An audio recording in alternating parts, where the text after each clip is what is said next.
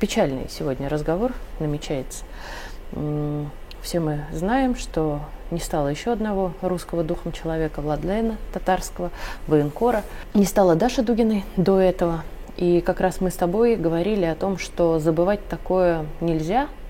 И более того, что это не единственная жертва, если мы не начнем активно действовать. Что делать, на самом деле, даже сильные мира всего не отвечают на этот вопрос. Зато э, добровольцы, многие военкоры, конечно, очень гневаются и говорят, что линия стерта, давайте уже, уже что-то сделаем. Но тоже предлагают очень странные вещи. Поэтому мне бы очень хотелось у тебя именно уточнить, а все-таки что нам делать и как никогда не забыть? Давай так, я отвечу на этот вопрос как э, русский человек, как историк и как социолог. Как историк я тебе должен сказать утешительную вещь.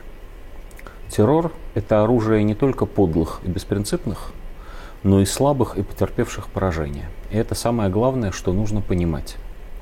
Террористические акты – это такое оружие, с помощью которого можно причинить нам огромное горе, и не раз в нашей истории это случалось, к сожалению, и не исключено, что еще случится. Но с помощью этого оружия нельзя победить. Никто никогда с помощью индивидуального террора никого не победил ни в одной стране мира, ни на одной войне. И когда противник прибегает к террору, причем к террору не в смысле возмездия за совершенные преступления, а в попытке запугать, в попытке отомстить народу вообще, это означает, что противник и сам понимает, что он уже проиграл. Так вот, на мой взгляд, сильные мира сего наши лидеры, наши руководители должны сегодня сделать один очень важный вывод. До того, как начинать противодействовать террору, они должны сказать вслух, это означает, что политическая Украина уже проиграла войну и расписалась в этом. Все, что им остается, это мстить нам, наносить удары из-под тяжка. Это было ясно, когда погибла Даша Дугина – это было ясно, когда эти ублюдки вторглись в Брянскую область и принялись стрелять куда попало по машине с мирными жителями. И это ясно сегодня, когда убили военкора в Петербурге. Потому что убить-то они убили военкора, но они не убили военкоров. Они не убили они русскую информационную политику. Да, все, чего они добились, они добились нашей большей мобилизации. Теперь второе, что нужно понимать, и я это говорю как политический обозреватель и отчасти как социолог. Так называемое украинское государство, квазигосударство Украина, на самом деле является террористической организацией. Ну, УГИЛ, как многие уже да, называют. Только это больше не шутка. Вот начиная с, с ночи с, со вчера на сегодня, с воскресенья на понедельник, это не шутка больше, не метафора. Это террористическая организация – и вопрос о том, а что же теперь нам делать, должен иметь следующий ответ. Мы должны относиться к ней, к Украине, как к террористической организации и к людям, которые ее поддерживают любым способом, в том числе своими там постами в социальных сетях, как к людям, которые поддерживают терроризм.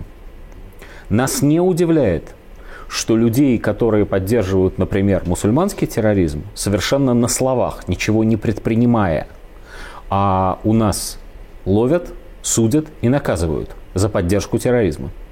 Ровно так же следует поступать с так называемыми «за украинцами». И просто украинцами в кавычках, то есть теми, кто так себя Уточню. Именует. А те люди, которые себя именуют, как и Дарья, небезызвестная, да, которая принесла эту статуэтку против военниками, то есть те, кто против войны, это тоже... Это, слушай, э, это самая Дарья Тыковка, вот, ник у нее был такой да. в сети, она э, относится к пастве небезызвестного товарища Навального. Абсолютно. То есть она относится к, ну, к, наверное, к самой низшей категории, я там в точности не знаю, но э, она участвовала в организации, созданной для того, чтобы вредить России. Мне кажется, что этого достаточно для того, чтобы определить отношение к ней и подобным людям. И что Они при делать? этом нужно развернуть кампанию силовых структур, направленную на нейтрализацию абсолютно всех этих людей. Ну, слушай, нас ведь не удивляет, не поражает и нам не кажется негуманным, когда сторонники, например, а, Хизбут Тахрир, знаешь такую организацию, Конечно. террористическую, официально признанную таковой российским законодательством, просто сторонники этой организации уже в глазах нашего закона являются преступниками. Террористами. Совершенно справедливо. При найденной литературе. Совершенно справедливо, когда есть доказательства того, что они действительно являются теми, кем они являются. Не будем говорить о ситуации клеветы, все, наверное, бывает, это другая история. Ну и с этими точно так же. Они являются сторонниками врага. Они являются сторонниками тех, кто ведет против нас войну. Разговоры о том, что мы, значит, за мир, на практике означают, мы за поражение России. Ну давайте скажем вслух, что тот, кто за поражение России, тот, соответственно, изменник Родины, тот потакает террористам, и будем соответствующим образом к нему относиться. К вопросу о массовых репрессиях. Это вовсе не означает, что там сотни тысяч людей сядут в тюрьму. Не сядут. И не сотни тысяч. Потому что действительно есть люди, которые... Я даже не говорю о тех, кто испугался мобилизации и убежал. Это нехорошо и отчасти противозаконно, но это другая история. Я говорю о тех, кто сознательно участвовал в антироссийской деятельности. Но есть еще один аспект этой истории. Заключается он в следующем. Запад, который на самом деле является нашим противником, а использует террористов не так уж часто. Более того, он это делает довольно избирательно в своей истории. Да. Чеченская да. история. Вот. Смотри, как интересно. Мы сразу вспоминаем примеры, и при этом мы сразу вспоминаем Запад, э, ну так сказать, тех, с кем Запад воевал в своей истории, против которых э, противников, против которых он так не поступал. Угу. грубо говоря, с точки зрения Запада, так можно только с русскими. Это именно то, что я хотел сказать. И, соответственно, та история, та трагедия, которая произошла в Петербурге, должна для нас стать еще одной очень важной вехой – Против нас ведут войну на уничтожение, и в рамках этой войны нас стремятся деморализовать. При этом в возможность победы над нами на поле боя враг не верит.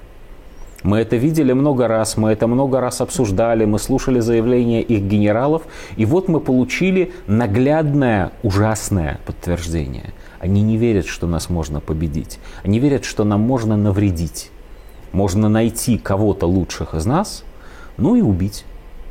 Можно. К сожалению, невозможно защитить каждого человека в течение 24 часов каждых шуток, суток. Вот. И э, я даже больше скажу. Любой из тех, кто слушает нас с тобой, и мы сами, можем погибнуть. Один вопрос. Жизнь такая, да. Ты сказал, что только против русских, а против себя самих против себя самих как получится, но тут но надо... ведь тоже были случаи. Были, были, были, говоря. были, были. Были совершенно катастрофические случаи политических убийств, но их внутренняя политика, э, по большому счету, да их же 9, собственное... 11 до сих пор спорят. Их же собственное внутреннее было. дело. 9-11 спорят, но опять-таки формально это кто-то сделал с да. ними. И они сами старательно делают вид, что верят, что это кто-то сделал с ними. И действительно, хотя э, что касается трагедии в Нью-Йорке тогда, есть подозрение, что это сделала их собственная разведка, но мусульманский терроризм, э, исламистский, прошу прощения, терроризм да. от этого не исчез. Да. Он действительно существует, и он такое же подлое, Более циничное того, оружие. понятно кем. Да, но это они сами себя накачали на голову.